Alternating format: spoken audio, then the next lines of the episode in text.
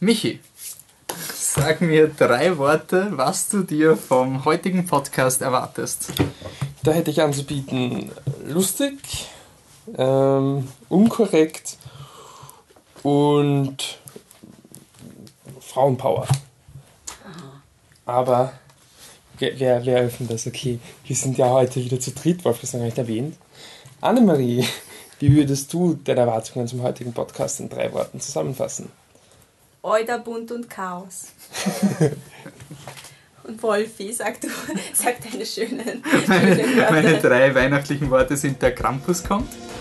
Herzlich willkommen, wir sind flittertruck.com, der österreichische Filmpodcast. Wir sind heute zu dritt, aber noch nicht das volle Team. Komisch, wieso? Der Patrick ist nicht da, aber jetzt im regulären Programm nicht mehr als Gastpodcaster, sondern Fixed Member of Flip the Truck, Annemarie Daro. Podcasterin. Die bezaubernde Gini, hallo. Dankeschön, Dankeschön. Weiterhin dabei Michael Leitner. Hallo. Mein Name ist Wolfgang Steiger und wir haben einen vorweihnachtlichen ähm, Podcast noch für euch, der leider ohne Star Wars auskommt, weil aus irgendeinem Grund haben wir den Film nicht früher gesehen. Ähm, wir haben trotzdem Filme, die sicher genauso gut sind wie Star Wars, nämlich Bruder Faluda, Krampus, Ich und Earl und das Mädchen, Carol, Dämonen und Wunder, The Danish Girl, das ist eine kleine Preview, ähm, Peanuts der Film und Joy. Passt, dann fangen wir an.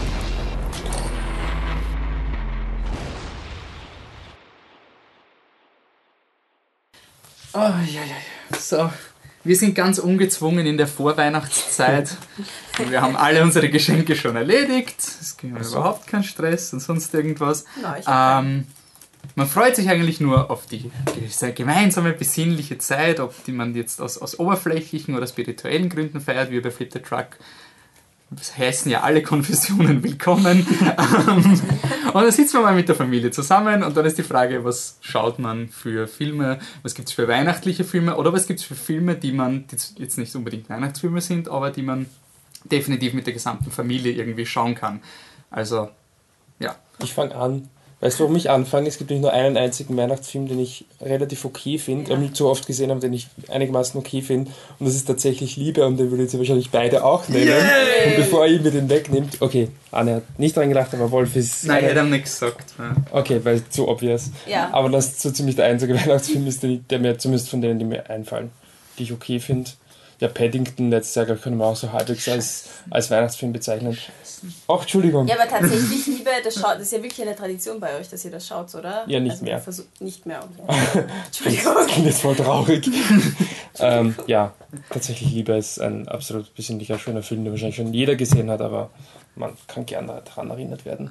Und er schafft es irgendwie sowohl kitschig zu sein, als auch die Leute ins Boot zu holen, die halt jetzt ein bisschen zynischer auf Weihnachten Ja. sind, indem er halt immer so zwei, drei Charaktere reinpfeffert, wie den Colin Frizzle, der nach, Engl nach Amerika geht, weil die Chicks auf ihn stehen. Das ist mein Favorite. Anne, was ist dein Weihnachtsfilm, den man mit der Familie Ein schaut? Weihnachtsfilm. Wir schauen jedes Jahr, oder ich schaue auf jeden Fall jedes Jahr Schöne Bescherung und wer sich dazu setzt, setzt sich dazu. Ich liebe diesen Film. Ich glaube, meine Familie liebt diesen Film. Ja, eigentlich, glaube ich, alle. Außer vielleicht einer meiner Brüder ist nicht so.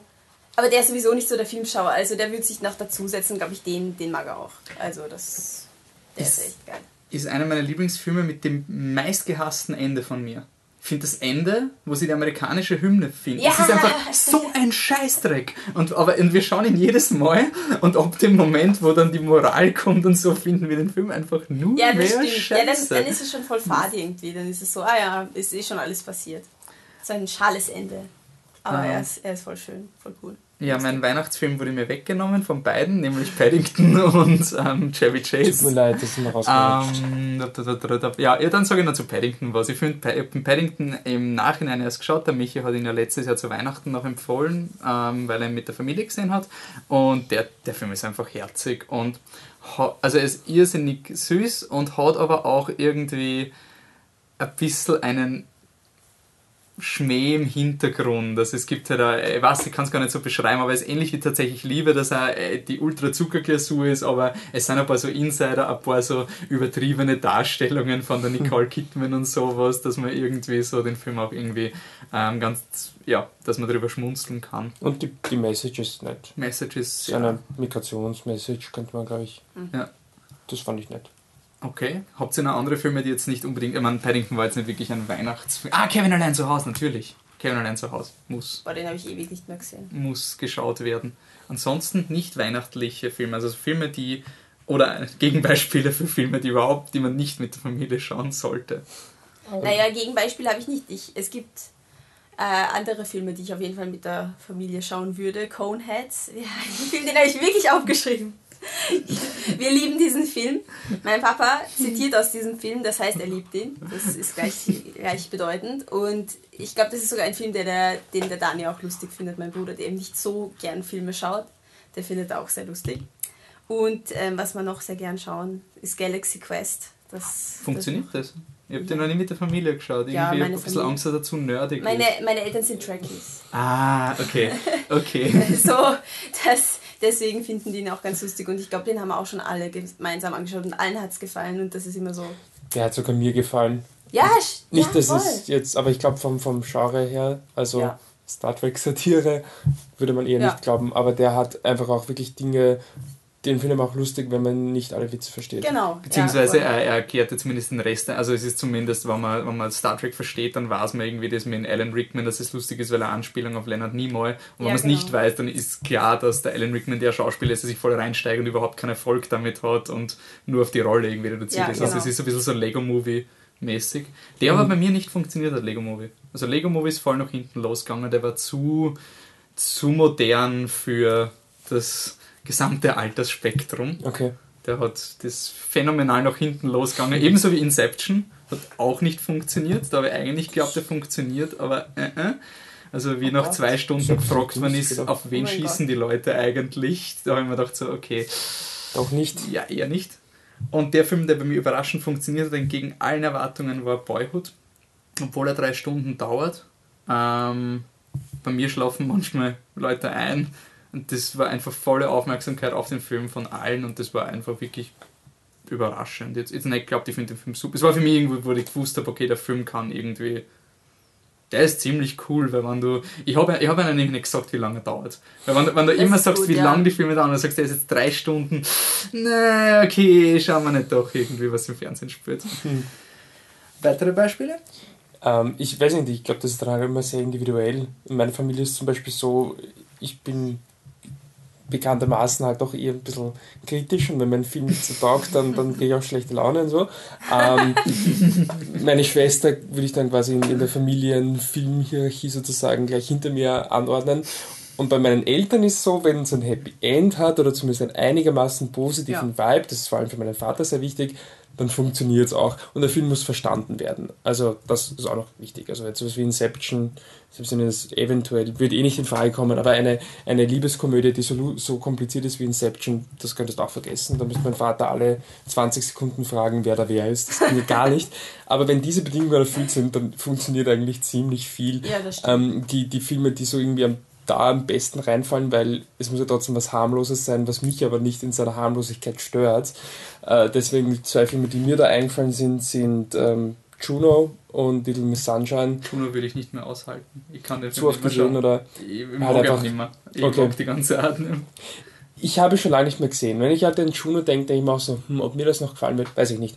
Ähm, damals hat es extrem gut funktioniert. Little Miss Sunshine schaue ich heute noch manchmal rein und entdecke dann auch, ist auch so ein Film, der hat auch so diese, diese zweite Ebene, jetzt nicht in den Witzen selbst, aber einfach so einfach irrsinnig schöne Kamera und, und Schnitt ist mit irrsinnig viel ja, versteckte Symbolik unterlegt, was dann halt mir auch irgendwie so den Kick gibt, sage, schaue ich ihn ein fünftes Mal, es ist okay.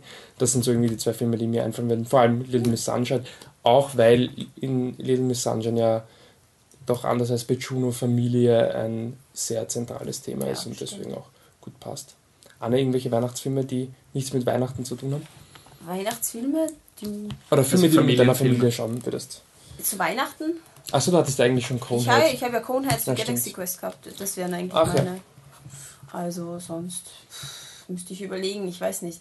Ich meine, ich würde so gerne nochmal Mad Max anschauen mit meiner Familie, aber ich glaube, ich glaub, dass das sogar, meinem Papa hat es nicht gut gefallen, mein Bruder wollte sich sowieso anschauen und der andere, dem würde es, glaube ich, auch taugen, aber meine Mama findet das zu laut. Hm, das ist bei mir ist bei halt Batman immer so. Bei Batman verliere ich sozusagen immer so einen Teil von, von der Restfamilie. Ja. Alle die anderen sind voll begeistert. Dark Knight, Dark Knight Rises kannst ewig schauen, Skyfall er hat sogar funktioniert, aber dann ist meistens meine Mutter, die sagt, na, das ist nur Schießen, da, da geht es irgendwie Ja, genau, und, und, nur Schießi. Und dann habe ich erklärt, wie cool die Stunts sind und wie, wie toll die Stuntleute sind und dass das gar nicht alles ge, gedingst ist, also animiert und so.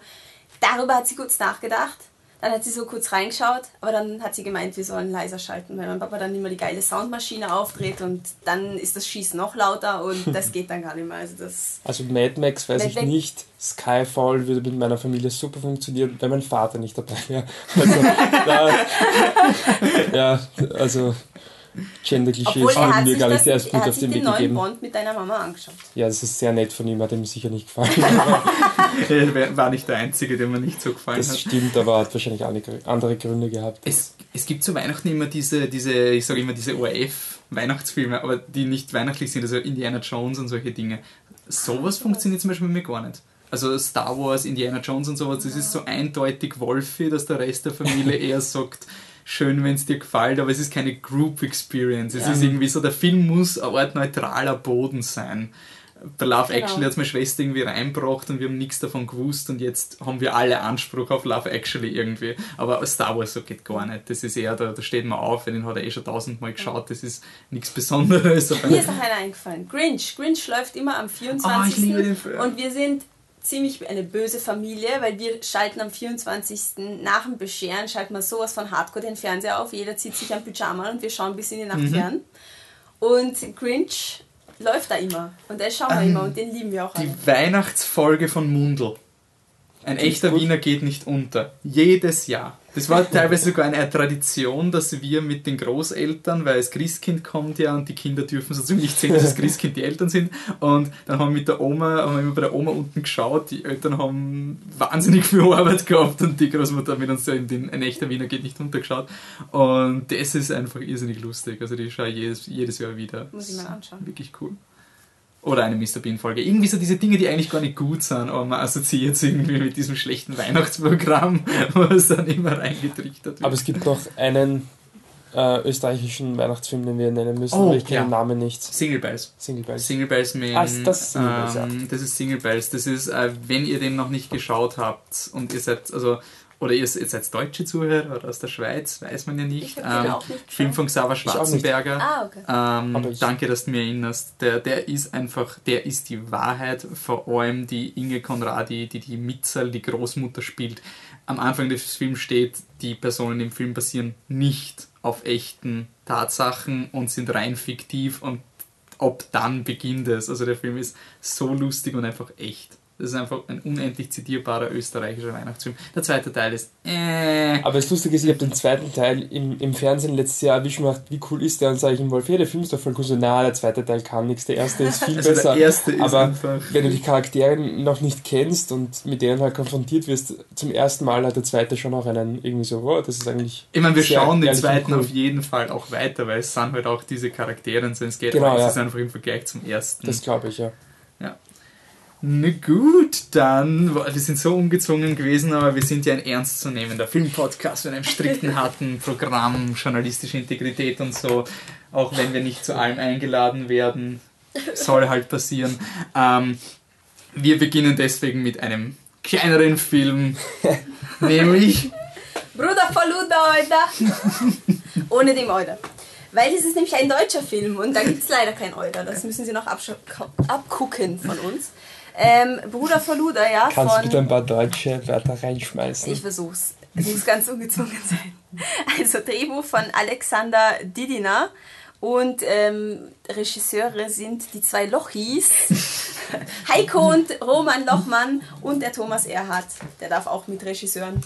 Und es geht. Ich glaube, hier ist es umgekehrt. Ja, wahrscheinlich. Aber naja, ich weiß nicht, vielleicht haben die Lochis doch mehr reingeredet. Wer sind die Lochis? Die Lochis sind zwei YouTube-Brüder, die schon YouTube machen, seitdem sie, weiß nicht, 13 sind oder 12 oder keine Ahnung, seitdem sie kleine Hosenscheißer sind. Und die machen. Okay, ja. Ja, es sind ja kleine Kinder und die machen einfach YouTube und die sind jetzt die YouTube-Stars in Deutschland und haben sich eingebildet, okay, wir können auch einen Film machen, weil wir sind so cool. Und ein Album haben sie auch schon gemacht, also es geht voll ab. Und der Film, da spielen sie sich selber und sie bereiten ihr großes erstes Konzert vor und das ist so mal das Hauptding des Films. Der eine, theoretisch, ja, der, der Roman ist voll der Vernünftige, ja, müssen wir uns vorbereiten, aber eigentlich nur, weil er voll ähm, Angst hat, auf der Bühne zu stehen und sich immer anspeibt am Anfang. Und der Heiko ist voll so der Coole und na, wird schon alles laufen. Und der Heiko verliebt sich dann auch in eine Jessie. Das ist eine böse, intrigante, ein böse, intrigantes Luder, wie der Film das selber bezeichnet weil die will nämlich voll den Fame. Und eigentlich will die mit Crow zusammenkommen, aber das funktioniert halt irgendwie nicht, weil sie hat ihm Tittenbilder geschickt, aber er schreibt, der, er schreibt den immer zurück. Voll traurig. Und deswegen denkt sie sich, okay, die Lochis haben eh so Millionen Klicks, da kann man mal mit denen versuchen, weil die sind auch noch Jungfrauen und alles, das ist voll die leichte Beute. Kommt alles so vor im Film, bin jetzt nicht voll Ja, das ist fast schon zitiert. Ja, und deswegen macht, äh, macht sie einen Plan, sie wird den Heiko oder halt einen von beiden, ist eigentlich wurscht welcher, voll verführen und dann wird sie selber ein Star und dazu verwendet sie halt ihre, ihre kleine Schwester, die sie unter sklavischen äh, ja, Begebenheiten zu Hause fest, naja, festhalten tut sie sie nicht, aber es, die Eltern sind gestorben und sie passt irgendwie auf die auf, obwohl die irgendwie vielleicht nur zwei Jahre älter ist und 18 und es ist. Es ist sehr weird. Wurscht. Auf jeden Fall, die Jessie denkt sich halt nur mit innerer Liebe, äh, innerer Schönheit kann sie den einen von den beiden halt rumkriegen, deswegen verkleidet sie sich hässlich und ähm, setzt die Bella in einen Rollstuhl, nennt sie Schwester. Rolli, genau, das ist die Schwester. Schwester, nennt sie Rolli und ja, lässt sie aus dem Rollstuhl fallen und so kriegt sie einen der Buben rum und der Heiko, der fällt halt voll, steht halt voll auf die. Und dann passieren halt urviel Intrigen, weil der Roman, der will nicht, dass der Heiko mit, der, mit dem Luder zusammen ist, weil Gott das große Konzert und. Außerdem glaubt er das auch nicht, dass die behindert ist, ja, die, genau. die Rolli. Tja. Also es sind lauter Intrigen, Brüderliebe, Schwesterhass. Und, und so gut wie der Plot, das ist der Film genau. eigentlich auch. Ja. Das heißt, man sollte nicht lachen, aber irgendwie tut man es doch. Gott, meistens, so viel gelacht. Meistens lacht man über den Film. Aber es gibt diese manchen dünnen Momente, wo man sich nicht sicher ist, ja. ob man mit oder über den Film lacht. Es gab eine Szene, da habe ich mit dem Film gelacht, musste ich jetzt beichten. Da scheißt sich der Heiko voll an in einem Restaurant im Klo. Du musst dazu sagen, er scheißt sich an, weil er wurde halt von seinem Bruder mit ja, seinem Apfel die Aber was, was wirklich schlimm ist, wir wissen alle, was kommt. Das heißt, Heiko sitzt im Restaurant, oh, ich scheiß mich gleich an, geht aufs Klo. Wir wissen alle, was kommt. Aber ich glaube, niemand rechnet damit, dass man die Unterhose am Boden sieht und plötzlich fällt Scheiße drauf. Man sieht, Weil er denkt, er muss nur furzen. Wie ein brauner Scheiße Batzen vor deinen Augen auf die Unterhose drauf. Ich saß wirklich im Kino mir so aufgesprungen. Ich hatte auch voll die Scheiße vor dem inneren Auge. ich, ich hatte zum Glück keine Schuhe an, weil ich, ich habe so ein bisschen gechillt und mir so raufgehupft auf meinen Sessel und mich zusammengekauert vor Schreck, dass ich plötzlich, dass ich plötzlich diese Kacke da sehe. Also ich, ich meine, es, es, war klar, dass das passiert, aber ich dachte, es wird halt impliziert, so wie halt immer. Aber nein. Nein. Ja, und da hat sich die Hose dann, angeschissen. Und das finde ich aber voll, voll okay vom Film, dass sie dann das durchziehen und die Szene dem Klo so sicher drei Minuten, vier Minuten durchziehen, wo er die Hose wäscht und so weiter. Und es funktioniert eigentlich ganz gut, das Hosewaschen. Also besser, als man sich vorstellt. Und ja, da habe ich, glaube ich, mit dem Film mitgedacht, weil es einfach irgendwie ich lustig. Nicht, wie du das gemacht hast. Es war irgendwie lustig. Nein, ich habe es lustig gefunden. Wir mit einem Fuß die Tür zu. Aber die meiste Zeit, würde ich sagen, lacht man über den Film. Ja obwohl man wirklich schlechtes Gewissen dabei hat, ja. weil der Film hat ein Frauenbild, das ist unfassbar. Ja. Wie gesagt, die, die, die Antagonistin ist halt ein Mädel, das sagt, ich will mit dem Typen zusammenkommen, damit ich später mit Crow zusammenkomme. Okay, toll.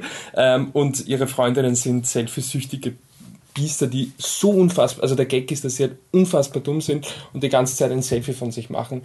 Sie sind, das ist wirklich der Gag. Das sie sind so dumm, dass sie später im Film ähm, einer der beiden Lochis äh, diese Panda-Maske von Crow aufsetzt und die anderen glauben, ah, er ist Crow. Genau. So dumm sind sie. Ja. Also, also es, ist halt, es ist, es ist halt total fürchterliches Frauenbild würde ich nie mit meinem Kind anschauen, will ich auch nicht erlauben, dass er sich das anschaut oder sie. Also es geht gar nicht, aber wir hatten verdammt ich habe so viel gelacht. Ich habe so viel gelacht. Das war einfach also sehr gut. also ist aber so, ich, ich, ich kann dem Film glaube ich keine Bewertung geben. Ich meine, objektiv ist es ein furchtbar, gefühlt ist es ja Es ist ein, es ist, Ist ein ein Speed Racer. Speed-Racer? Es ist ein Speed Racer. Es ist ein, ich finde alles furchtbar, was Ja, der Film macht. furchtbar.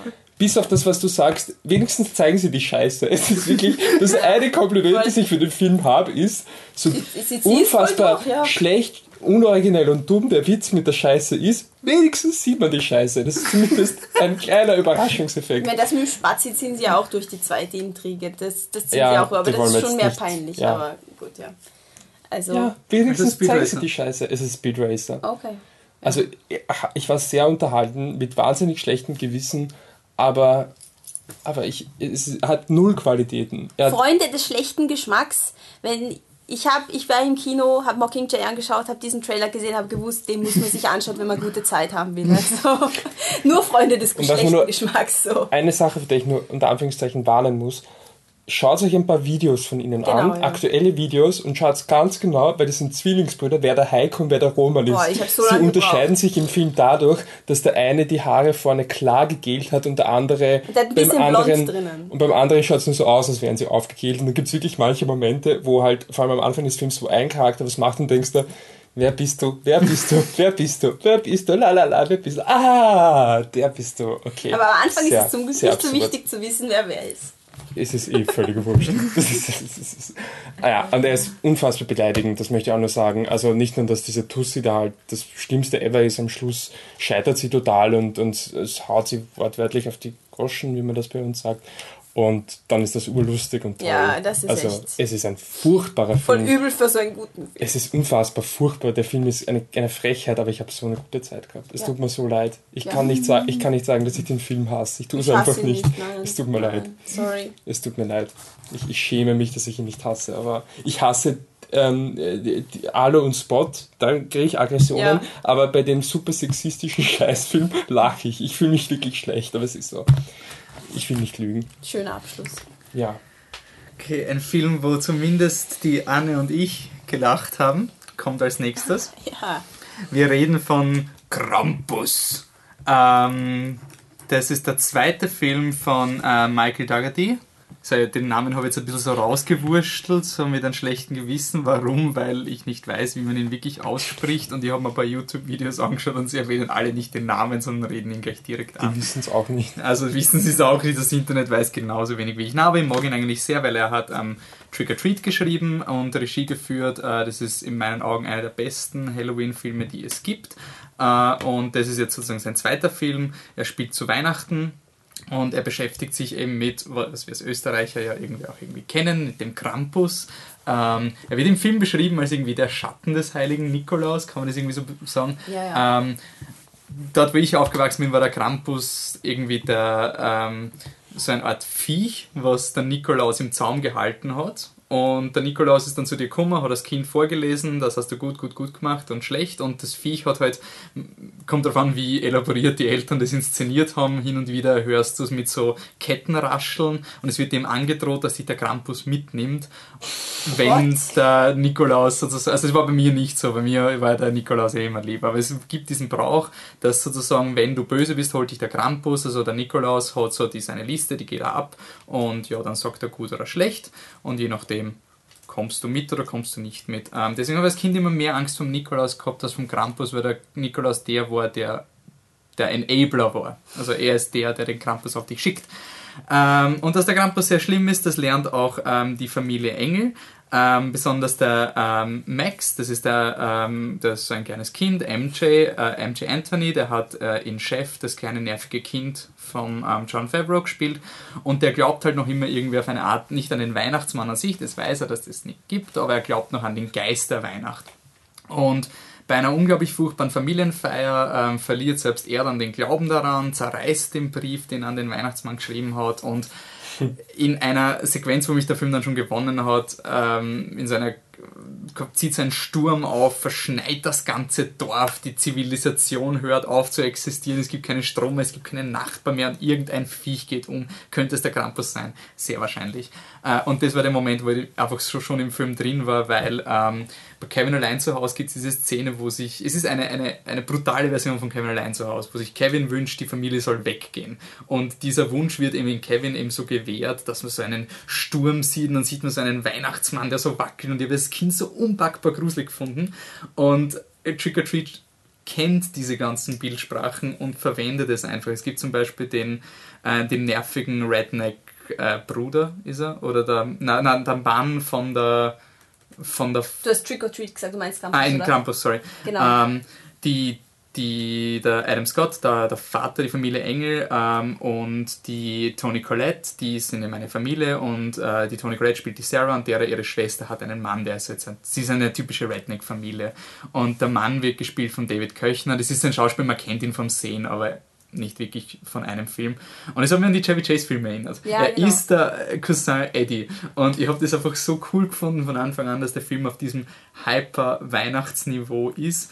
Und ähm, dann noch das, das Horrorprinzip durchzieht und eigentlich sehr, sehr kompromisslos ist. Äh, ich habe schon gelesen, dass der Film sehr, sehr bösartig ist, vom Humor her, und dass er mean-spirited ist.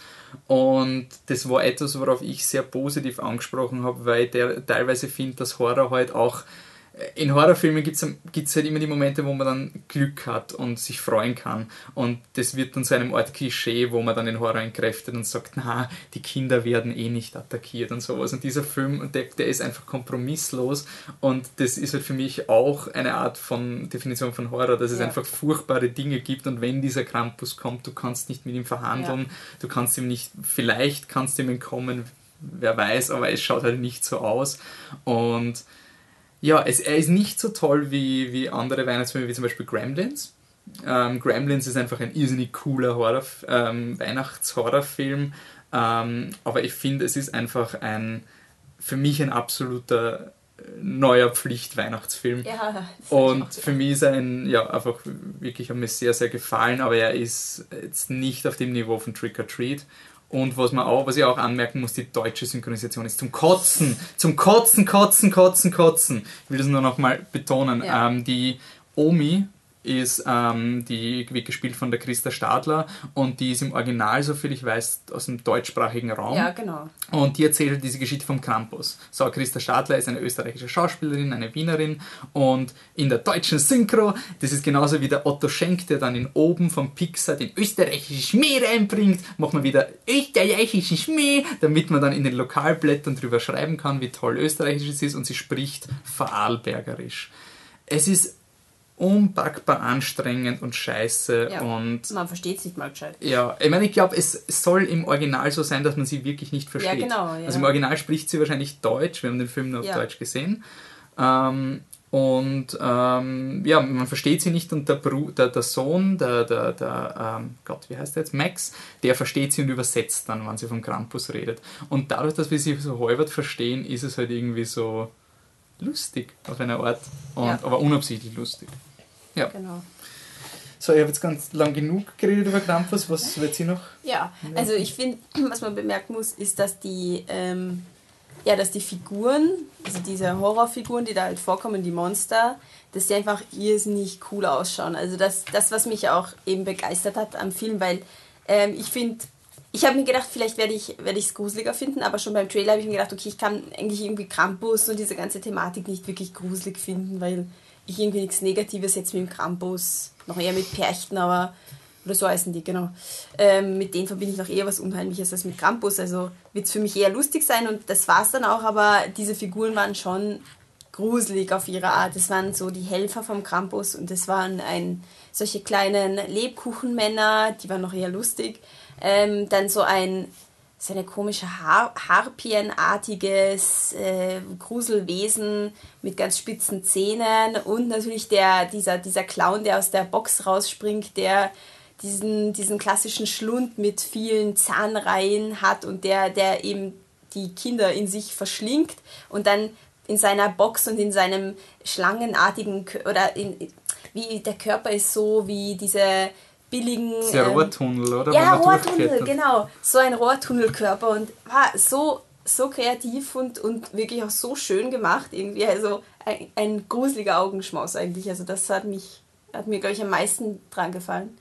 Und der Campus war auch echt, echt cool zum Anschauen und äh, was mir noch gut gefallen hat, war eben die, die letzte unausweichliche Szene. Die war auch echt vom Bild her richtig, richtig geil. Also. Ähm, ich bin auch mit meinem Krampus habe ich es cool gefunden, wie der Film es irgendwie schafft. Du hast immer das Monster und das Problem ist immer dieser Revelation-Shot. Vor dem Ja, habe ich den genau. ganzen Film Angst gehabt, wie schaut das Monster aus. Und sie zeigen den Krampus, aber im Design her ist der Krampus, schaut irrsinnig fake aus, aber beabsichtigt. Und also Ja. ich, es hat eher ausgeschaut, als wäre das eine Hülle, die sich der Krampus Ja, an. genau. Also ich habe eher das gefunden, dass da unter diesem Ding, dass es nicht der echte Krampus ist, sondern dass das auch eine Art Kostüm Ja. ist. Und das habe ich irgendwie sehr cool gefunden, dass du einerseits das Monster zeigst, aber andererseits nicht das, das Mysterium von diesem Ja. Viech irgendwie wegnimmst. Ja, ich wollte auch noch sagen, dass es mich auch wirklich sehr an schöne Bescherung erinnert hat, von den Figuren her und so weiter. Jetzt vom Humor her kommt es halt nicht an schöne Bescherung dran und auch von der Sympathie. Aber umgemünzt auf einen, auf einen Horrorfilm ist es schon sehr, sehr, sehr cool. Also Michi? ich würde es auch gern Ja, ich- anschauen zu Weihnachten. Ich habe mich jetzt bewusst zurückgehalten, weil ich, ich verstehe voll, warum ihr euphorisch seid. Und äh, ich mag zum Beispiel auch den Look vom Film, da das unterschreibe ich alles, weil den fand ich auch extrem cool und ich finde, das ist schon ein ziemlicher, also es heißt schon was, wenn man sagt, boah, der Look ist cool, wenn einem der Film halt leider gar nichts gibt. Ich habe es am Anfang erwähnt von dem Podcast, dass ich eigentlich kaum Weihnachtsfilme mag. Da reiht sich halt für mich da ein, auch du sagst, er, er, er zitiert ja auch einige und hat auch einige Motive, die er wieder übernimmt. Das, also mir geben es halt nichts. Ja. Aber ist halt überhaupt keine, keine objektive Kritik oder was so ein Film, weil ich glaube, wenn, wenn halt zwei Leute, die, die klar das Zielpublikum sind, so viel Spaß haben wie ihr zwei, ihr hattet wirklich sehr viel Spaß, ähm, dann, dann muss es ein, ein guter Film sein. Da kann ich nur sagen, empfehle ich auf jeden, jeden Fall jeden, der halt sich davon angesprochen fühlt. Aber für dich selber. Für mich, mir gibt halt gar nichts, weil wie gesagt, ich habe da keine, also wenn ihr, ihr glaubt, ihr könnt euch mit, mit mir als Filmfan identifizieren, dann schaut es euch eher nicht an. Ähm, aber das ist keine objektive Kritik. Ja. Ich muss aber auch sagen, ich habe eine irrsinnig lange Geschichte mit diesem Krampus bei uns im Dorf. Hat es eben immer gegeben, dass man rausgegangen ist am 5. Dezember und die 18-Jährigen haben so Krampusmasken angehabt und haben ihn verfolgt. Und dann hat man, wenn sie ihn erwischt haben, haben sie ihn zugegaffert und mit Schuhcreme beschmiert, weil man nicht richtig gebetet hat und so. Also wenn man das Oh so, äh, kommt schon ein bisschen fundamentalistisch christlich rüber, wenn man das so Ja. aus dem Kontext oder auch im Kontext zitiert. Ähm, deswegen habe ich da schon automatisch Beziehung. Ich wollte den Film auf jeden Fall mögen, weil ich den Regisseur sehr cool finde. Also für mich war es einfach, wieso bitte versaus nicht? Also objektiv bin ich sicher nicht. Ich glaube aber auch, es ist ein Film, der viel, viel, viel, viel, viel, viel besser rüberkommt, wenn man ihn auf DVD schaut mit Freunden. Ja, Im Kino, glaube ich, ich Ja, weiß genau. nicht. Im Kino ist eher so, ah, das geben wir jetzt mal 10 Euro oder sowas aus und schauen sie den Film an. Mm. Ganz gechillt irgendwann. Es ist so richtig so ein Partyfilm. Das habe ich auch zu, Freund, zu einer Freundin gesagt, die wissen wollte, wie es war. Also habe ich gesagt, geh nicht ins Kino, schaust dir auf DVD an. Es ist einfach, es macht mehr Spaß, glaube ich, zu Hause. Ich frage mich, ob Trick or Treat ist ja, war ja zuerst straight to DVD, der ist ja dann 2007 rausgekommen, aber auf urvielen Festivals und sie haben immer gesagt, bringt ihn ins Kino und er ist nie ins Kino gekommen, aber nur DVD. Und ja, ist dann irrsinnig gut angekommen, aber ich glaube halt, auch Krampus, der Kino-Release tut ihm nichts Gutes, glaube ich. Also es wäre besser, in, in einem weniger offiziellen Rahmen zu schauen. Ja. Und ich sehe ihn auch wirklich als Weihnachtsfilm. Ja, also ich ich sehe ihn als absolutes Gegengift zu diesen kitschigen Ultra-Weihnachtsfilmen, sondern jetzt rechnet man mal brutal damit ab und jetzt wird einmal die ganze Chevy Chase-Familie, schauen wir mal die, die andere sagen. Er ist interessanterweise nicht ab 18, aber er hat sich so angefühlt, das wäre. Also ich habe eigentlich schon sehr brutal gefunden. Wirklich? Ich fand ihn überhaupt nicht brutal. Also von den Dingen, die Naja. er impliziert hat, habe ich ihm eigentlich schon sehr an, an Krass. er war nicht blutig oder sowas, Ja. aber die Monster und so und die, die Gewalt, die inszeniert wird, das hat mich dann doch eher überrascht, weil ich habe dann so gelesen, so, er hätte härter sein sollen und so. Ich, ich würde nicht härter gehen mit dem Film. Ein Ähm, bisschen härter. Also auch wenn ich ihn, wie gesagt, halt persönlich nicht mochte, habe ich schon, glaube ich, den Charme irgendwie erkannt und bin halt irgendwie so außen vor, aber der ist doch schon darauf basiert, dass es zumindest einigermaßen glatt und, und fake bleibt, oder? Das ist noch Es ist Ja, eine schöne Fakeness. Es ist Ja. nicht, es ist nicht dieses, jetzt dieses, diese, nicht- diese Grittiness oder so. Du Genau, nein, weißt, nein, das das ist jetzt ein, ein fabrizierter Ja, Mainstream. das ist eine wunderschöne Art von Fake. Hin und wieder brauche ich das. Also das, das, das hat es irgendwie gehabt. Und ich, deswegen finde ich nicht, dass man jetzt härter machen hätte sollen, aber das ist so. Okay, dann war sie leider keine Überleitung zum Wir haben noch nächsten keine Film. Ratings. Ah, Also okay. bei mir ist ein überhaupt nicht ernstzunehmendes Lauwarm und bei euch? Ein überhaupt nicht ernstzunehmendes sehr gut. Empfehlenswert. Das ganze Spektrum hast. okay, passt. Dann Überleitung zum nächsten Film. Hat wir eine? Was kommt? keine geschmackvolle. Mm, Ja, eh nicht. Das, das war mein Problem. Oh, oh. Was auch im Kino ist, ist Ich und Earl und das Mädchen, auch auf Englisch Me and Earl and the Dying Girl. Und vom Titel kann man jetzt schon hören, dass die Überleitung schwer Englischen. war. Vom englischen Lied. englischen ja. Titel. Me and Earl and the Dying Girl ist ein Film von Alfonso Gomez Rejan. Der Wolfi wird sicherlich für mich nachschauen, ob der vorher schon Filme gemacht hat. Das habe ich nämlich nicht nachgesehen. Und ist basiert auf einem Roman von Jesse Andrews, der so nett war, auch das Drehbuch dazu zu verfassen. Und es geht um eben die drei Charaktere, die schon im Titel stehen, vor allem um den Greg, der sozusagen das Me ist und aus dessen Sicht die Geschichte erzählt wird. Er wird von Thomas Mann gespielt, ist ein Jugendlicher, der, wie alt wird er sein?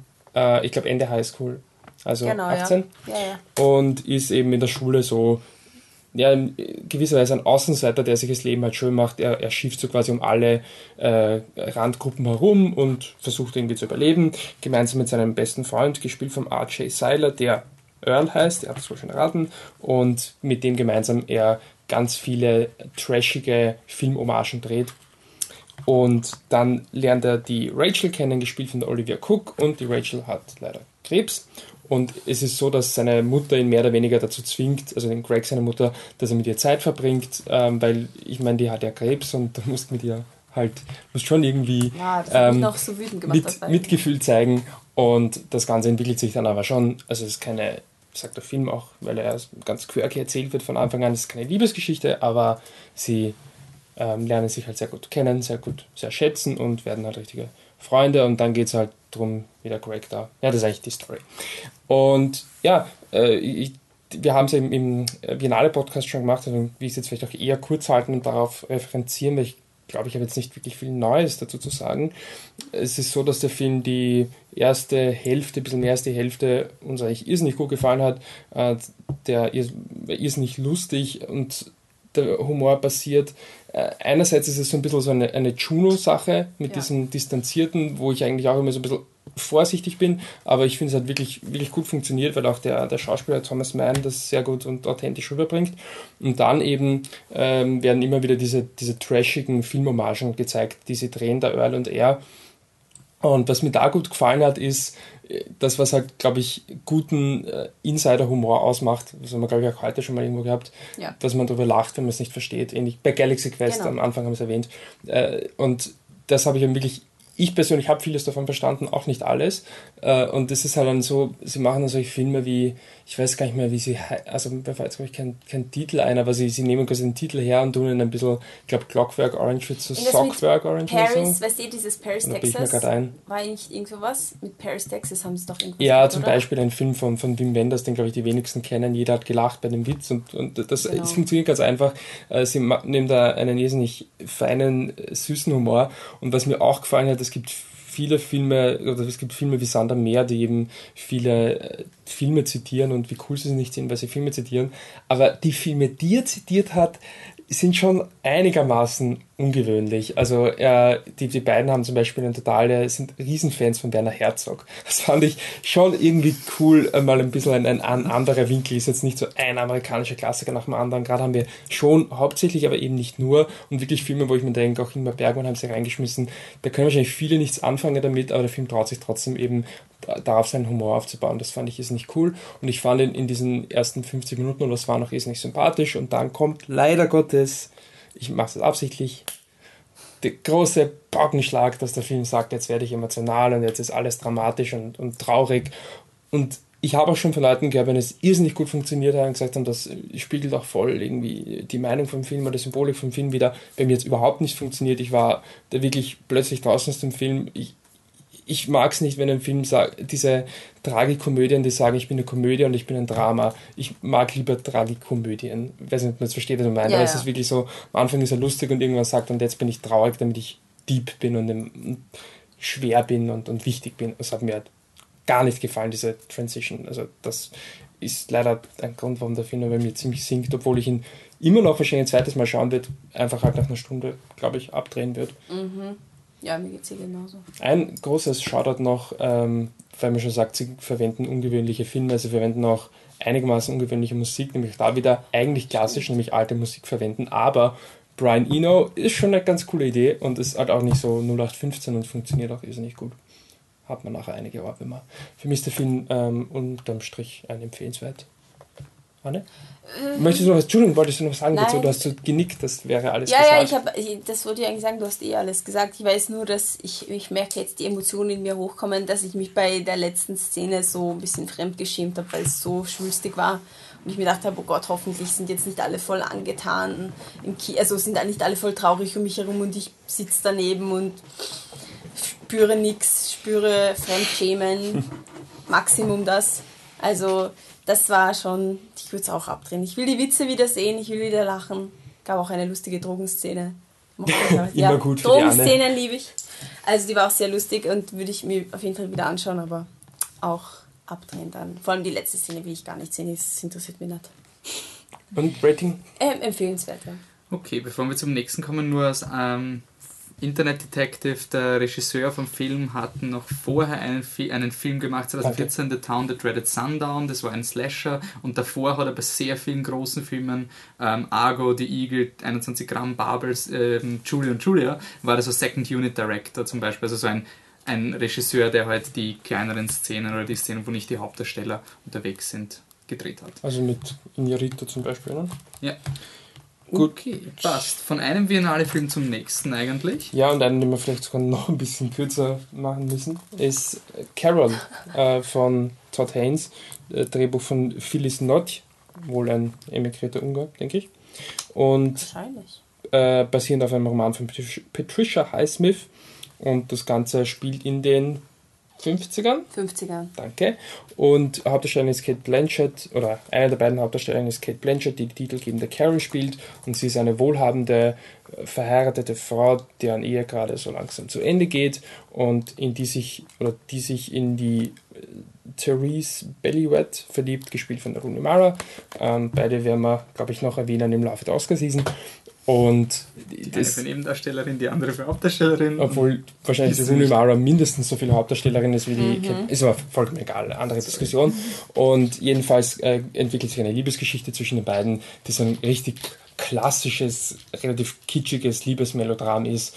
Das heißt äh, natürlich die klassische Hürde und irgendwie dann doch und doch nicht und ja, ultra kitschig. Ich habe äh, im Podcast habe ich es gar nicht gesagt, aber ich, ich denke immer noch so drüber, auch wenn es jetzt vielleicht ein bisschen eine kitschige Formulierung ist. Für mich ist der Film eine, eine Lieb, eine Postkarte aus den 50ern, die irgendwie zum Leben erwacht. Für mich ist so richtig so ähm, Oh. äh, alter, ähm, klassisch inszenierter Kitsch, so richtig so äh, eine super romantische ähm, Postkarte, wo man gar nicht wirklich das Gefühl hat, dass das echt ist. Es schaut alles total inszeniert aus, aber irgendwie, ich persönlich kann nicht wegschauen davon. Ich finde sie einfach so schön und ich will es mir sofort aufhängen. Für mich ist das Carol jetzt in, in, einem, äh, in einer Allegorie zusammengefasst, weil er ist irrsinnig schön und relativ seicht. Er lebt von seinen Schauspielerinnen und er lebt Schauspielerinnen, ich fand, wurscht, ist nicht wichtig, aber Kyle Chandler, der irgendwie so halb Oscar genannt wird, den fand ich überhaupt nicht gut. Unwichtig. Unwichtig, richtig. Und äh, die beiden Hauptdarstellerinnen finde ich super und die Kamera finde ich großartig. Ich finde, Todd Haynes hat wirklich eine So-So-Geschichte ähm, genommen und ordentlich, ordentlich aufgepeppt mit, mit, mit Storytelling und mit schönen Bildern. Und ich ist wirklich, ich habe wirklich wenig zum Sagen zum Film, jetzt glaube ich eh, aber es ist wirklich, ich habe jetzt wieder den Trailer gesehen, es war wirklich der eine Biennale-Film, auch wenn ich ihn dann nicht in meinen Top 5 hatte, ist der eine Biennale-Film, wo ich am stärksten gesagt habe, den will ich nochmal sehen. Und nicht, weil ich sage, ich werde so viel mehr entdecken, weil das glaube ich ehrlich gesagt nicht, sondern ich will ihn einfach nochmal sehen. Ich fand es einfach so schön zum Anschauen und ich war so drin, war ja dann auf eine eigene Art und Weise auch, auch berührt, aber nicht, weil die Geschichte so romantisch oder so, einfach weil es so schön war, für mich persönlich. Aber ja, ich meine, wir können das jetzt so spielen wie, schon im Biennale-Podcast. Ähm, Ja. Ihr seid ja nicht ganz meiner Meinung. Keine Emotionen habe ich gespürt, leider. Ja, ist so. Obwohl, obwohl er wirklich sehr schön ist. Also vor allem die Kostüme haben mich sehr begeistert. Nicht nur, weil ich 50er-Jahre-Kostüme immer mag, nein. Die waren besonders, besonders toll, besonders gut gewählt. Und haben auch die Charaktere, also so beides Charaktere gab, aber die, die Emotionen der. Charaktere immer ganz gut Genau, unterstützt. aber wirklich, wirklich schön. Auch ein bisschen ins Detail zu gehen. Die Stoffe, ein Wahnsinn. Also sowas Detailliertes, gut drüber nachgedacht, sehr viel drüber nachgedacht wahrscheinlich. Ähm, ja, und ansonsten, ja, irgendwie, ich meine, ah, ich lache über Bruder vor Luder äh, ähm, und, und dann sage ich aber, bei Carol habe ich das Seichte, trotzdem aufgepeppten gespürt. Ja, es ist irgendwie, es ist einfach doch irgendwo Geschmackssache. Es hat mich halt nicht erwischt und deswegen würde ich ihn auch nochmal gern anschauen. Also um vielleicht doch noch ein bisschen mehr für mich zu entdecken. Vielleicht hast du schon alles entdeckt mich hier, aber du willst das nochmal vielleicht sehen, um die Emotionen oder ja, Aber wie gesagt, ich, ich habe, ich weiß nicht, mein persönliches Empfinden ist es nicht so ein Film, wo es so viel zu entdecken gibt. Ich, ja, aber ich glaube, ich habe nicht mehr das entdeckt. Nicht einmal ein bisschen. Ich weiß nicht, ob ich so viel entdeckt habe, aber ich fand es einfach in seiner ja, Oberflächlichkeit richtig, richtig schön. Also es war wirklich ein, ja. so ein schönes Filmerlebnis. Kein Film, den ich jetzt täglich denke, aber diese, wie lang wird das sein, zwei Stunden, was ja. ich drin saß, war ich so gebannt und ja, es klingt jetzt vielleicht blöd, aber auf eine gewisse Art und Weise so, so, so glückselig, so, oh, danke, dass ich den Film jetzt sehe. Nicht, weil es jetzt oh, ein Film des Jahres ist, nichts in die Richtung, äh, nichts, weil, weil es ein Film ist, wo ich dann ununterbrochen darüber nachdenke, boah, wie toll das alles ist, mhm. weil ich ihn so gern angeschaut habe. Das hätte ich auch gern. Siehst. Oh. Da jetzt überhaupt kein Schnitt in unserem Podcast passiert ist, tut sie bitte genauso überrascht wie vorher. Also ich glaube, Carol wäre doch ein Film, den man sich mit seiner Familie anschauen könnte. Ah ja, ja, ich würde ihn auf jeden Fall auch mit meiner Oma zum Beispiel Danke, auch anschauen, weil die da gibt es kein, nämlich keine Lesben-Sex-Szene, die meine Oma und mich rot im Gesicht werden lassen. Doch, es gibt doch eine Lesben. Ja, aber das ist so wie, das ist einfach nur Gürtellinien, oder wie der heißt das, Gürtellinienpuder. Titties! Ja, Titten, Titten haben wir ja schon alle mal gesehen, das, das kratzt mich nicht mehr, wenn ich das mit meiner Oma... Das ist okay. Wenn ich das mit meiner Oma schaue, dann passt das voll, aber das ist zum Beispiel ein Qualitätsmerkmal für den Film. also, dass ich nicht rot werde. Vater ist jetzt gut wegkommen bei euch. Ja, genau. Ja. Nein, ich will wirklich, ich will nicht so viel sagen, weil ich einfach, ich hab, das war mein erster Biennale-Film. Du erwartest die immer life-changing Events bei Biennale, vor allem wenn es der erste Film ist, vor allem wenn du vorher hörst, wie gut die Premiere ankommen ist, was eh nichts heißt. Aber wurscht, man geht so rein und dann hat er einen einfach kalt lassen. Ich habe aber etwas entdeckt, was der Michi auch nicht entdeckt hat. Nämlich, dass der Corey Michael Smith der Schauspieler aus Gotham ist. Ja, das ist ein Nebendarsteller, der spielt in Real in Gotham. Also ich habe was gefunden, was der Michi nicht gewusst hat. Und damit mit diesem wertvollen okay. Trivia gehen wir jetzt zum nächsten Film. Nein, ich möchte nur kurz sagen, dass er für mich, auch wenn es nur so der biennale Eindruck ist, schon ein ziemlich gefestigtes, sehr gut ist. Ich glaube, du wolltest ich hätte, keine Meinung abgeben. Ich hätte ein Laubarm gegeben, noch, noch ein Biennale Stand, aber ist Festival-Meinung. Genau. Also Deswegen so haben gesehen, wir das Festival-Rating so eingeführt. Ist meins auch noch Festival-Meinung, aber es klingt jetzt vielleicht blöder, nachdem ich den Trailer gesehen habe, wusste ich ihm ganz genau, warum ich das Gefühl habe. Ich fühle mich einigermaßen sicher darin. Den, nächst, sagen. den nächsten Film habe ich zwar auch auf die Biennale gesehen, wäre aber bei mir genau das. Das ist ein Film, wo ich mir ziemlich sicher bin, was mein finales Rating ist. Ähm, nämlich Deepern oder auf Deutsch Dämonen und Wunder. Der deutsche Markt hat es wieder mal geschafft. Ähm, ja, äh, Dämonen und Wunder ist ein französisches Drama von ähm, Jacques Audiard, äh, geschrieben von, oh Gott, äh, geschrieben von Jacques Audiard, Thomas Pitgen und Noé Debré. Sorry, tut mir echt leid. Also wir wollten die Drehbuchautoren jetzt reinnehmen, damit wir ein bisschen ein Spotlight auf Drehbuchautoren geben, aber es tut mir echt leid, wenn ich die jetzt äh, versaut habe. Ähm, es ist ein Drama über drei sri-lankesische Flüchtlinge, die sich ähm, vorher nicht kennen und als Familie eingeteilt werden mit einem Passport von einer anderen Familie, die schon tot ist, um sozusagen vor dem Krieg zu flüchten. Und deswegen müssen sie jetzt, wenn sie nach Frankreich kommen, in die Banlieues von Paris, ist glaube ich. Ja, genau. Ja, ähm, müssen sie sozusagen den Schein aufrechterhalten, dass sie eine Familie ist, dass das ihr Kind ist und ähm, ja, versuchen eben Fuß zu fassen in einem ziemlich argen Ghetto.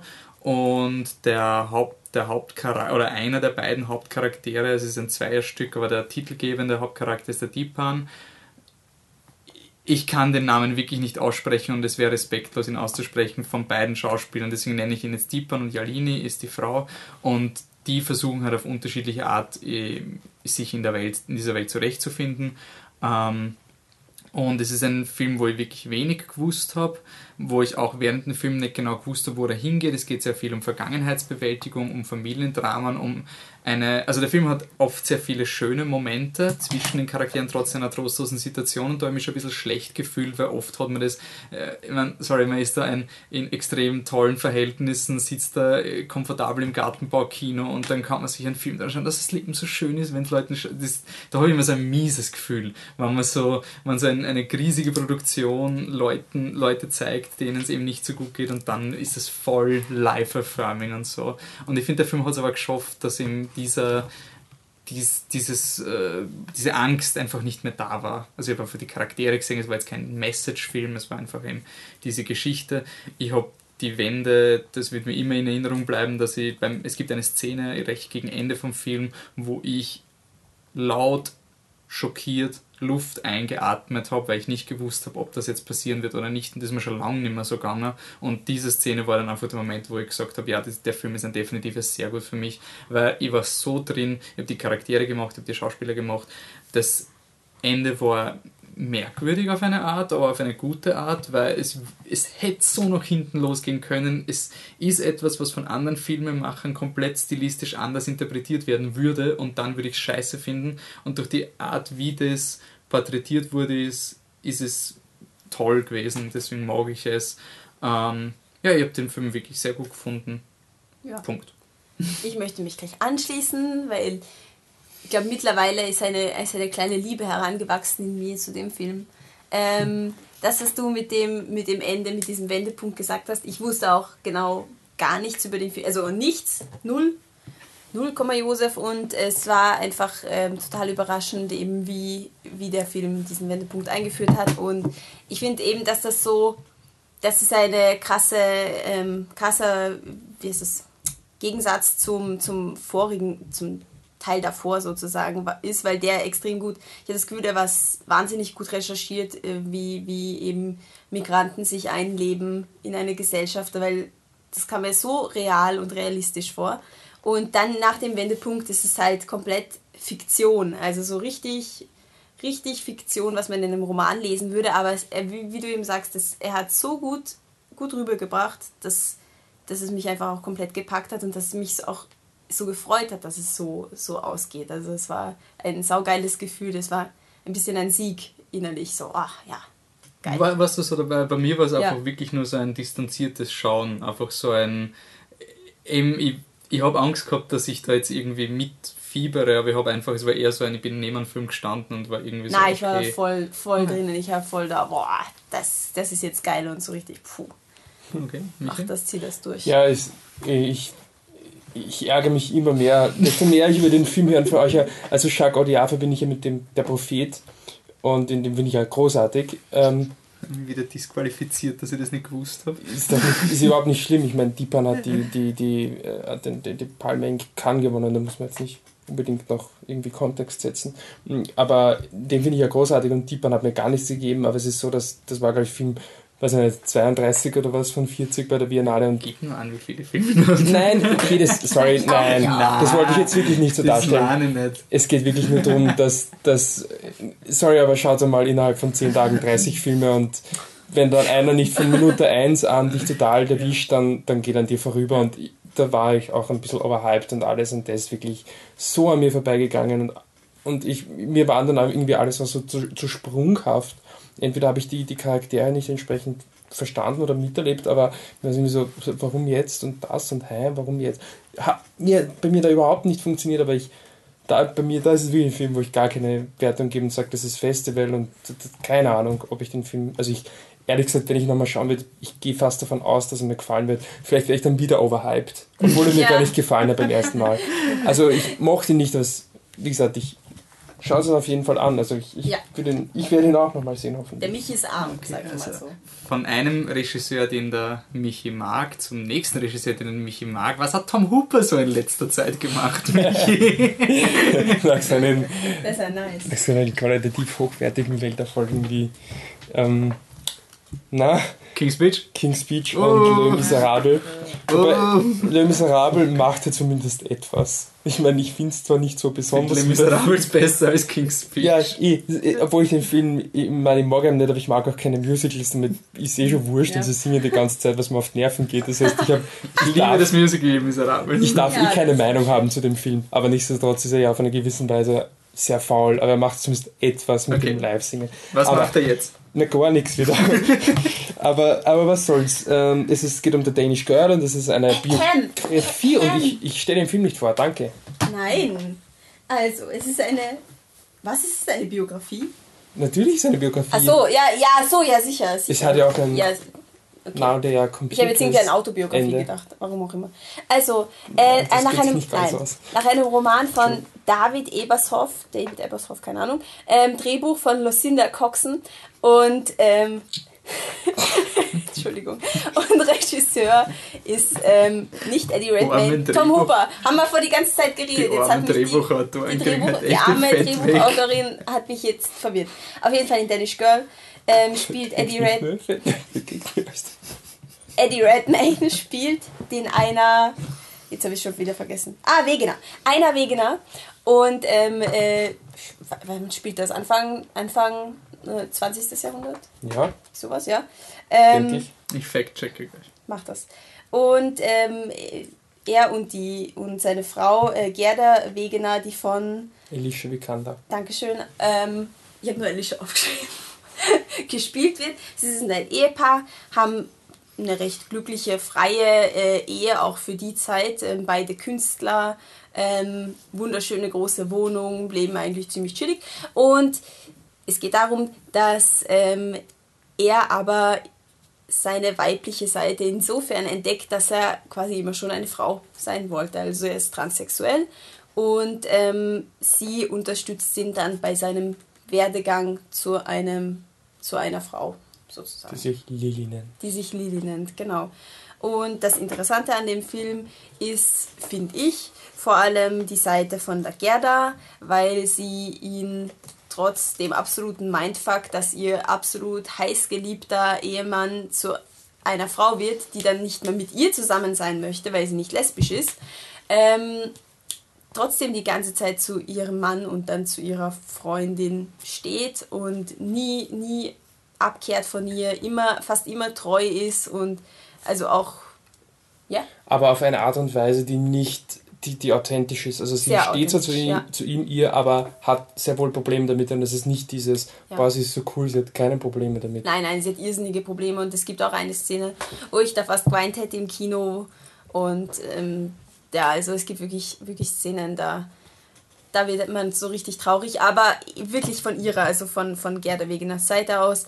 Die Lilly, interessanter Charakter natürlich, aber nicht so interessant wie die Gerda. Also die Gerda ist das Wichtigste für mich im Film. Ich finde, der Film ist immer dann ziemlich gut, wenn er versucht, ein Beziehungsdrama zu sein, Ja, weil genau. die Geschichte über, über eine, eine Frau, die deren Partner plötzlich zur Frau wird, ist, glaube ich, zeitlos kompliziert Ja. und da kann man noch so weltoffen werden, das wird halt ganz einfach immer schwierig Ja. bleiben. Das fand ich eigentlich interessant. Ich finde den Film immer dann fahrt, wenn er glaubt, es geht um die Lilly oder halt den Einer, Ja, wie genau. man es halt ähm, aussprechen möchte. Aber das glaubt er eben manchmal, der Film. Und dann finde ich ihn einfach überhaupt nicht interessant. Und muss ich auch dazu sagen, ich, natürlich, oder natürlich, es interessiert mich dieses Thema mit Transgender und, und wahres Geschlecht, interessiert mich sehr. Ich finde es ganz einfach in dem Kontext von, wann, wann war es dann? Das Internet ist sehr langsam. Okay, aber Anfang des 20. Jahrhunderts hat das natürlich einen gewissen, ist es ein gewisser Kontext, das heißt, dass das total verpönt Ja. ist. Heute wäre das ja schon wieder anders, trotzdem hat es gewisse Probleme. Ich fand das ganz einfach, so blöd es klingt, so wie es der Film halt auf, oder was da die Problematik zu dem Thema ist, das ist ja eigentlich veraltet. Ja. Diese Art von Problematik gibt es in dieser Form nicht mehr. Es ist natürlich in Grundfesten noch da, aber in der Form gibt es nicht mehr. Und deswegen fand ich es ein bisschen schade, dass man diese Geschichte auch an seine Biografie halt am Anfang des 20. Jahrhunderts ansetzt. Da finde ich den Aspekt einfach uninteressant. Kurzer Satz zum Gender. Trotzdem kommt manchmal ähm, ein, ein ähm, quasi, manchmal wird das Doing Gender, wie man es nennt, also das Vergeschlechtlichen von allem. Die Lilly will ja sehr weiblich sein, fängt dann auch als, an als Verkäuferin zu arbeiten, weil das für sie typisch Frauensache ist, wird auch manchmal entkräftet. Also das finde ich auch gut. Wirklich? Ja, manch, Ich manchmal finde, wird dass der Film sehr doing gender, die, das war ein Problem Gerda. Ja, aber die Gerda versucht das zu entkräften mit Worten. Das meine ich. Natürlich Ja, ist es sehr gut. Gender, aber Sei dahingestellt, ja.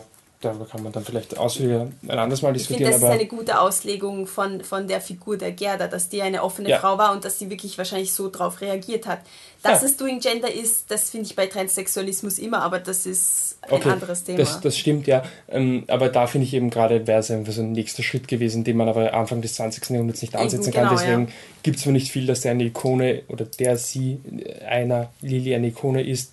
Ich finde es ganz einfach in dem Kontext der historischen Kontext nicht interessant. Was ich auch noch kurz erwähnen muss, wird dem Film ein ganz gutes Rating geben, aber es hat nichts mit Tom Hooper zu tun. Es tut mir leid, das jetzt so explizit nennen zu müssen, aber für einen Regisseur, der dauernd Oscar-Nominierungen und Oscars nachgeschmissen bekommt, das ist einfach, sorry, es ist grenzt an eine Frechheit fast, aber ist eh wurscht, aber der hatte null bis gar kein Talent. Also der bragt er irgendwie Bilder aufeinander, teilweise macht er auch Schnittabfolgen oder lässt er Schnittabfolgen machen, wo du denkst, was geht jetzt ab? Also komische Dialoge manchmal. Ja, ja, also und Storytelling ist sowieso unter aller Schweindel. Fast schon Galileo-Style. Also das ist teilweise wirklich, ja, also es ist wirklich, sorry, aber die, die größte Schwäche im Film ist der Regisseur.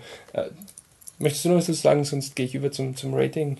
Sehr gute Schauspieler. Und ja, auf jeden Fall. Vor allem ja. für mich eben Elisha Vikander. Ja, also Wahnsinn. wahrscheinlich, wenn irgendwer was kriegt, dann eh der, der Eddie, aber... Ja, aber Eddie war auch super, kann man nichts sagen. Ich nur weil war nicht ihre, ganz... Nur die Figur... Aber egal.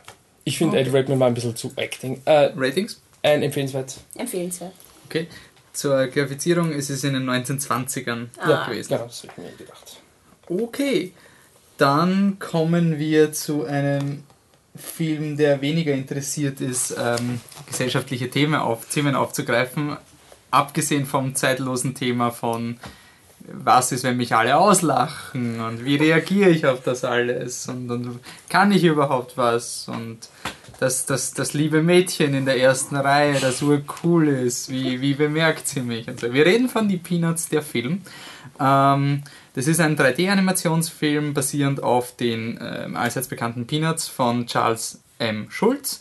Ähm, und ja, es ist ein sehr eigenartiger 3D-Stil. Es ist vom Blue Sky Studio gemacht. Die haben vorher ähm, Ice Age und solche Dinge gemacht. Der Regisseur war auch der Regisseur von Ice Age 4 voll verschoben. Also der Steve Martino ist jetzt kein Qualitätskriterium. Ähm, und die Drehbuchautoren sind ähm, äh, der Enkel und der Sohn von Charles Schulz, nämlich Craig Schulz und Brian Schulz und Cornelius Uliano hat auch noch mitgeschrieben. So, Charlie Brown kennt man anscheinend. Ähm, ich, hab, ich persönlich habe mit den Peanuts Six angefangen können. Ich habe sie immer in Family Guy Szenen gesehen und irgendwo in Zeitungen und sonst nichts. Ähm, und der Film ist im Kurzen und Ganzen harmlos im besten Sinne des Wortes.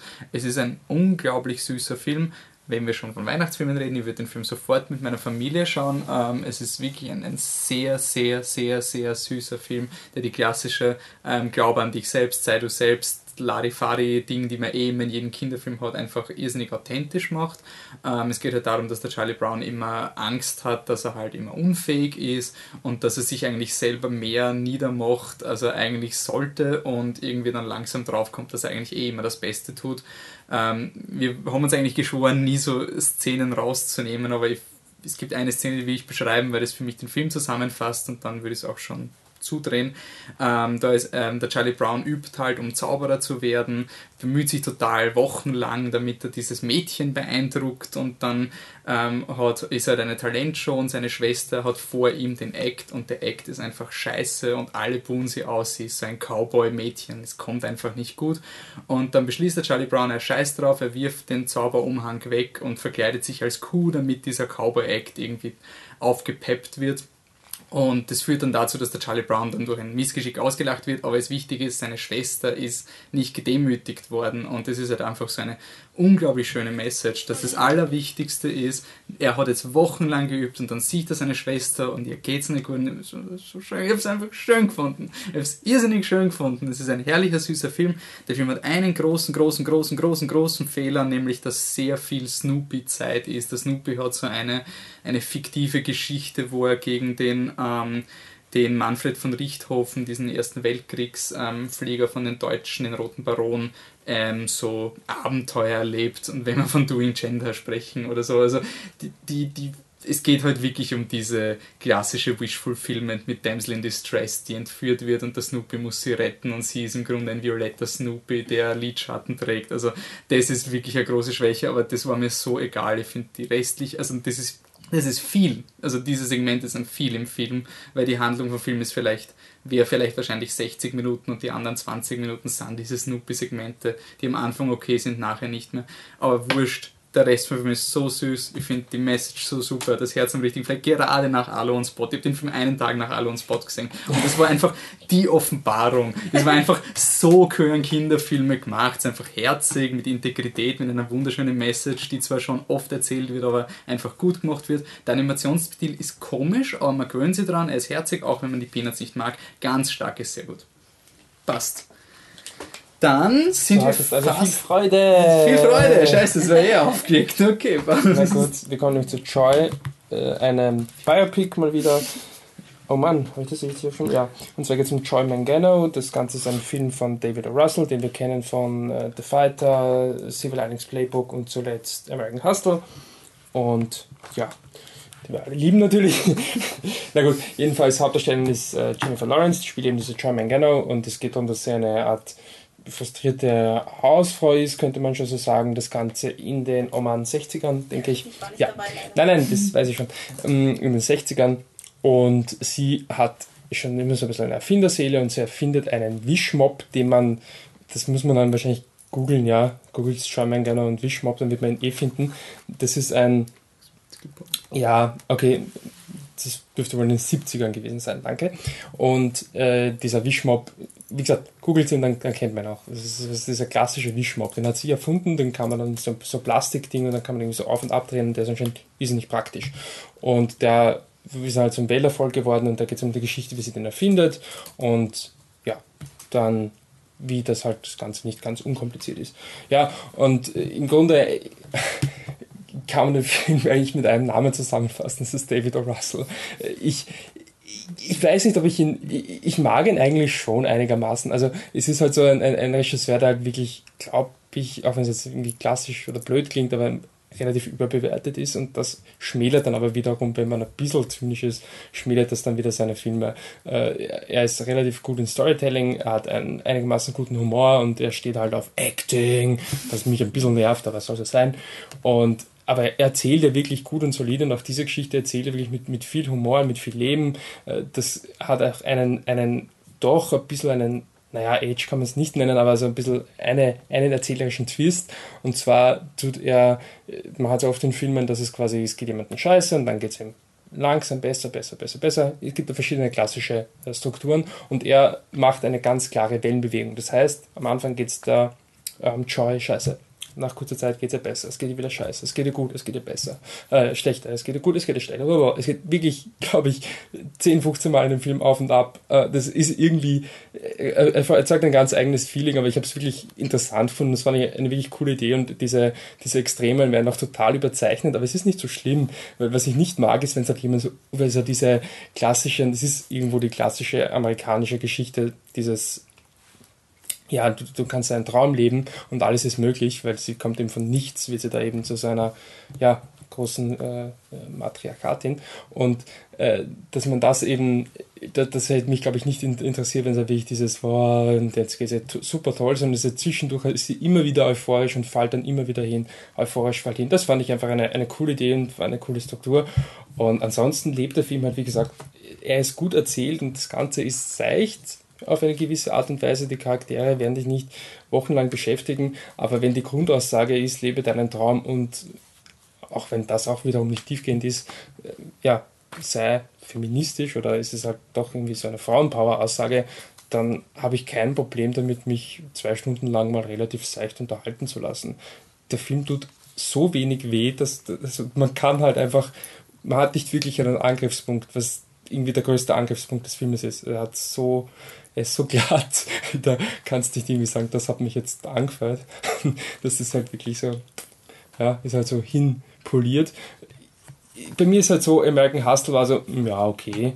Ähm, Civil Linings Playbook hat mir voll getaugt und es gibt keine Berechtigung dafür, aber er hat mir voll getaugt. Ich war voll drin. Ich finde, dass Bradley Cooper in dem Film absolut großartig ist und er hat mir irrsinnig getaugt. Und der Film ist jetzt irgendwo so dazwischen. So, ich habe irgendwie gewissermaßen abgeschlossen mit, mit David Russell. Ich weiß, was ich kriege und jetzt schauen wir mal, ob ich es mag oder nicht. Und den mag ich wieder. Aber es ist überhaupt kein Meisterwerk, auch wenn ich dem jetzt, ja, ich glaube schon ein sehr gut gebe. Ich, ich, ich habe, es ist überhaupt nicht euphorisch, aber ich will mir noch wieder anschauen. Ich hätte kein Problem, mir wieder anzuschauen. Warum nicht? Er macht Spaß, er ist unterhaltend und die Aussage, auch wenn sie seicht ist, ist ja unterschreibenswert. Also deswegen, wenn wir schon so positiv sind heute, dann schmeiße ich noch ein sehr gut raus. Ja, super. Das heißt voll positiv in die Weihnachtszeit. Ja. Wenn wir dann wieder zurückkommen. Ähm, Wobei der Film ja erst nächstes Jahr rauskommt. Ja, aber die Frage ist, ob bis dahin werden wir wahrscheinlich keinen Podcast Nein, mehr machen. Außer natürlich Ja. Star Wars, Star Wars, Star Wars. Da gibt es natürlich Der Wolf Star sich so zurückgehalten Umfallen. heute. Also es sind, war waren nur zwei. Star Wars Referenzen oder indirekte eigentlich. Ja, ne? Ja, Also eine, eine direkte und eine indirekte. Ähm, übermorgen ist Star Wars in den jensten Zeitpunkt von der Aufnahme. Wahrscheinlich ist der Podcast dann schon aufgegangen. Aber es wird einen Star Wars Podcast geben. Danach sind wir im Jänner wieder in der Viererkonstellation. Da haben wir den Patrick wieder am, also endlich mal zum ersten Mal ähm, unterwegs, ähm, zu viert. Äh, schauen wir, was dann auf uns zukommt. Dann kommt eh schon bald die Oscar-Saison, dann wird es ja wieder Serious Oh. Business sein. Ähm, und so, wenn ihr jetzt sagt, wenn ihr Weihnachtsfilme für uns zum Empfehlen habt, so Last Minute, so irgendwie euch fällt noch was ein, dann könnt ihr uns schreiben, contact.fliptetruck.com. Ihr könnt es natürlich auch kommentieren auf unserer Facebook-Seite, facebook.com slash fliptetruck. Könnt ihr ähm, das auch noch sagen. Wir sind ja voll interaktiv und so. Wir sind auf Instagram seit der Comic-Con. Wir machen zwar nicht viel, aber wir sind da. Und unser offizieller Account ist flip-truck. So, wenn die Leute jetzt aber mit dem Michi ein Hühnchen zu rupfen haben, weil er so euphorisch bei Joy war. Ja, als du dich verstehen, dann ist das, könnt ihr das machen, indem ihr mich auf hipstersauge anspricht. Aber wenn man da Anne erklären will, dass Behindertenwitze alles andere als lustig sind, wie kann man das dann machen? Gar nicht. Auf, Da ähm, gibt's nichts zum Verhandeln. auf Twitter äh, Viennese Cat. Wiener Katze auf Englisch. Ah, du wolltest das hören, gell, Wolfi? Ja, sicher. Und Wolfi, wenn dich jemand mit Star Wars spoilern möchte, wo Dann kann, kann er das nicht machen, weil ich bin nicht mehr auf Twitter, bis ich den Film sehe. Aber theoretisch danach, ihr könnt mir die Spoiler schicken, ich werde sie nicht sehen. Ähm, Dancing Robot in einem durchgeschrieben ohne G. Den Patrick könnt ihr antwittern an at, at existent coffee. Und damit haben wir, glaube ich, alles erledigt, was zu erledigen ist. Offizielle Twitter-Account. Offiziell habe ich ja schon gesagt. Also Ach so, Flip ja. Unterschied, Entschuldigung, Unterschied. Truck. Ähm, Star Wars! Okay, bis zum nächsten Mal. Ciao. Tschüss.